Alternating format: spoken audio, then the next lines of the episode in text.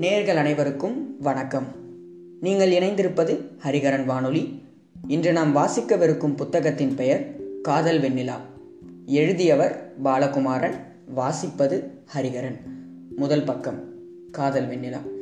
ஐம்பத்தாறு வயசு வரைக்கும் உசுரோடு இருந்தீங்களே அது சாதனை. முப்பது வயசுல ஹார்ட் அட்டாக் வருதுங்க. ஏன் நம்ம வரதனுக்கு வரலையா? அதை விட பெரிய சாதனை ஐம்பது வயசுலையும் திடாக்கிருதமாக தோலில் துண்டை போட்டுக்கிட்டு விறுவிறுன்னு சின்ன பையன் மாதிரி நடக்கிறீங்களே அதுவும் சேர்த்திக்கணும் ஐயாச்சாமி ரிட்டையர்ட் ஆயிட்டாருன்னா உடனே சட்டுன்னு அவர் வேலை செஞ்ச செக்ஷனும் நின்று போச்சு பாருங்க.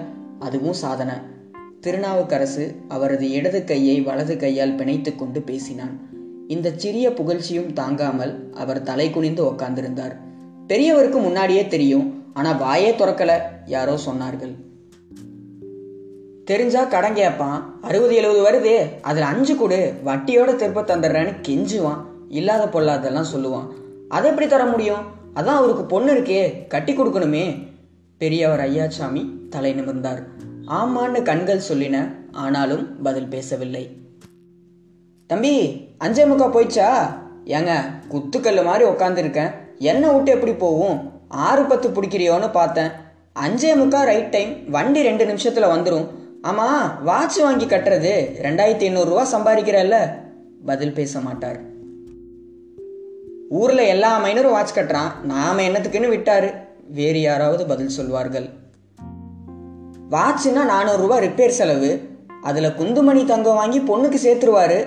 வேற யாராவது தொடர்வார்கள்.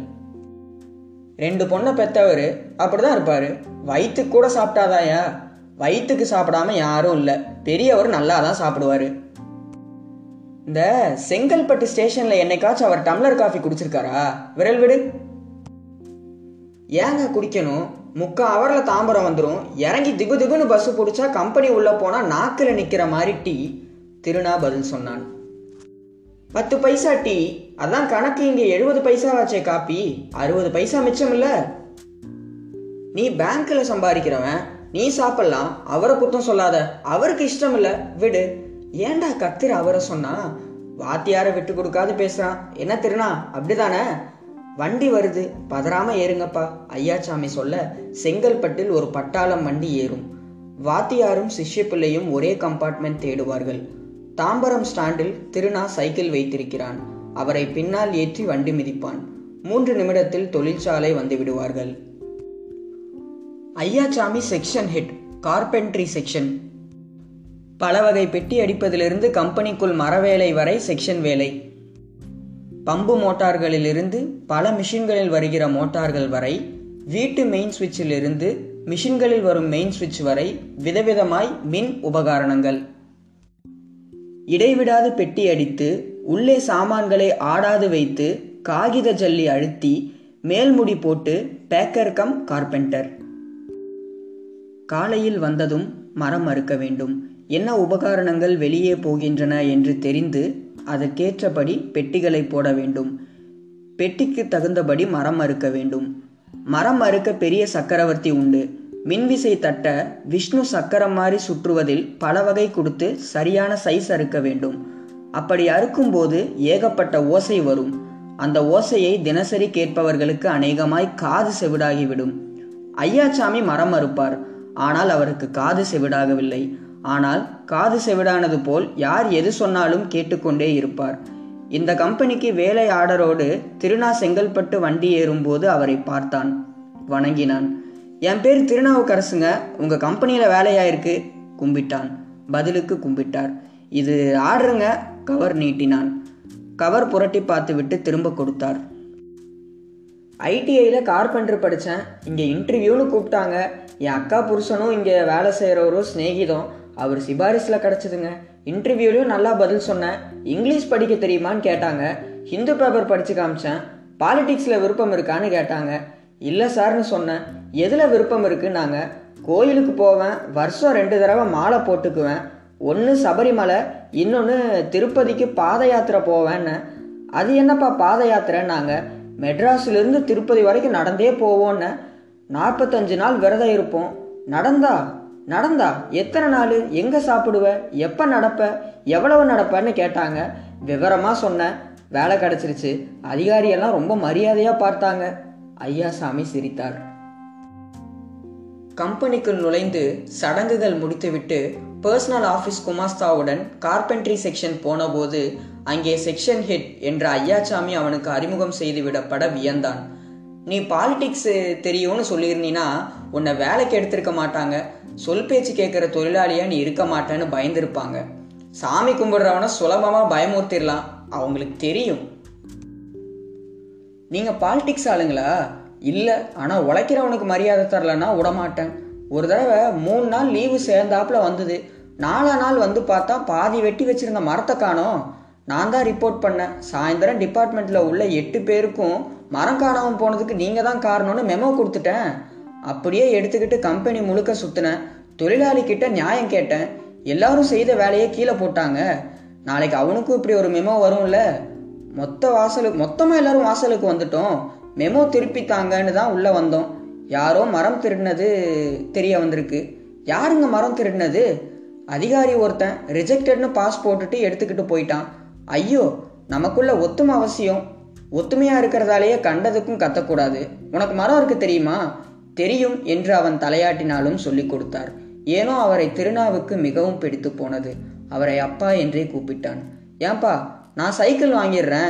என் பின்னால் வந்துடுறேன் தாம்பரத்துக்கு மூணு நிமிஷம் கம்பெனியில் போயிடலாம். நொச்சு நொச்சுன்னு நடக்கிறத விட்டுட்டு. பழக்கப்படுத்திடுவ அப்புறம் முடியாதுன்னு விட்டுட்டு போயிடுவ. நான் மறுபடியும் நடக்கணும். விடமாட்டேன்ப்பா உன் கூட சண்டை போட்டாலும் நின்று ஏற்றிக்கிட்டு போவேன். வருவேன். வேணாம். திருப்பதி ஏழுமலையா மேலே சத்தியம். விடமாட்டேன். சிரித்தார். சைக்கிள் வாங்கினான். சைக்கிளில் பின்னே அமர்ந்து வந்தார்.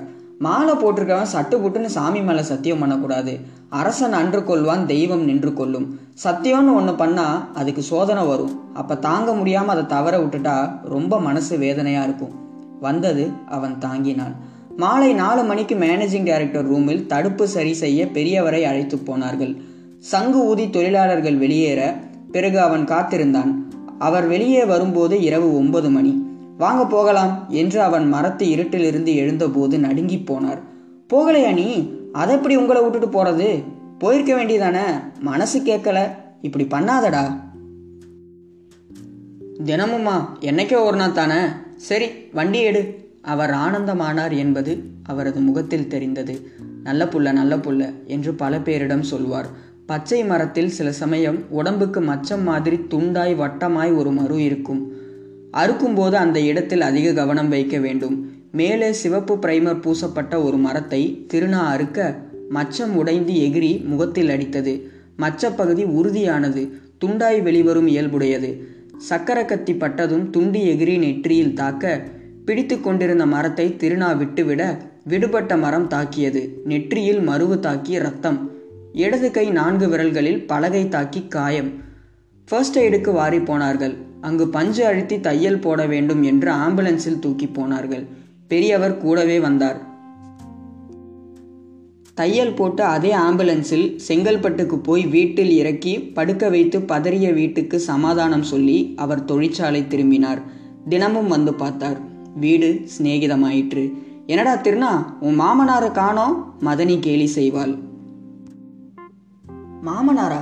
யாரு? அதான் ஐயா சாமியா அவர் பேர் என்ன? அவர் வாத்தியார் அண்ணி. அசிங்கமா பேசாத. உனக்கு பக்கோடா போண்டாலாம் வாங்கியாராரு. வீட்டுக்கு வாங்கி போனது என்னாதுன்னு கேட்டால் வச்சுக்கோன்னு கொடுத்துட்டாரு. அதான் மாமனார்னு சொன்னேன் பொண்ணுக்கு வாங்கினதை போகிற வழியில் கேட்டால் பிள்ளைக்கு கொடுத்துடு அப்படின்னு சொல்லி பொண்ணை விட பெரிய உறவுன்னு தான் அர்த்தம். அவருக்கு இரண்டு பெண்கள். மூத்த பெண்ணை பார்த்திருக்கிறான். இரண்டாவது பெண் ப்ளஸ் டூ படித்துவிட்டு எங்கோ அரசு நிறுவனத்தில் டெம்பரவரியாக வேலை பார்த்து கொண்டிருக்கிறாளாம். காலை ஏழு மணிக்கு செங்கல்பட்டில் வண்டி பிடித்து சென்னை போய் இரவு ஏழு மணிக்குத்தான் திரும்புவாள். மூத்தது வரும் கதவுக்கு பின்னாலிருந்து பேசும் போய்விடும். புடவை நுனி தலைக்கு பின்னால் காது ஜிமிக்கி முழங்கை வளைவு என்று பார்த்திருக்கிறானே தவிர முகம் தெரியாது. அவருக்கு குரல் கொடுத்து தெருவில் நிற்பான்.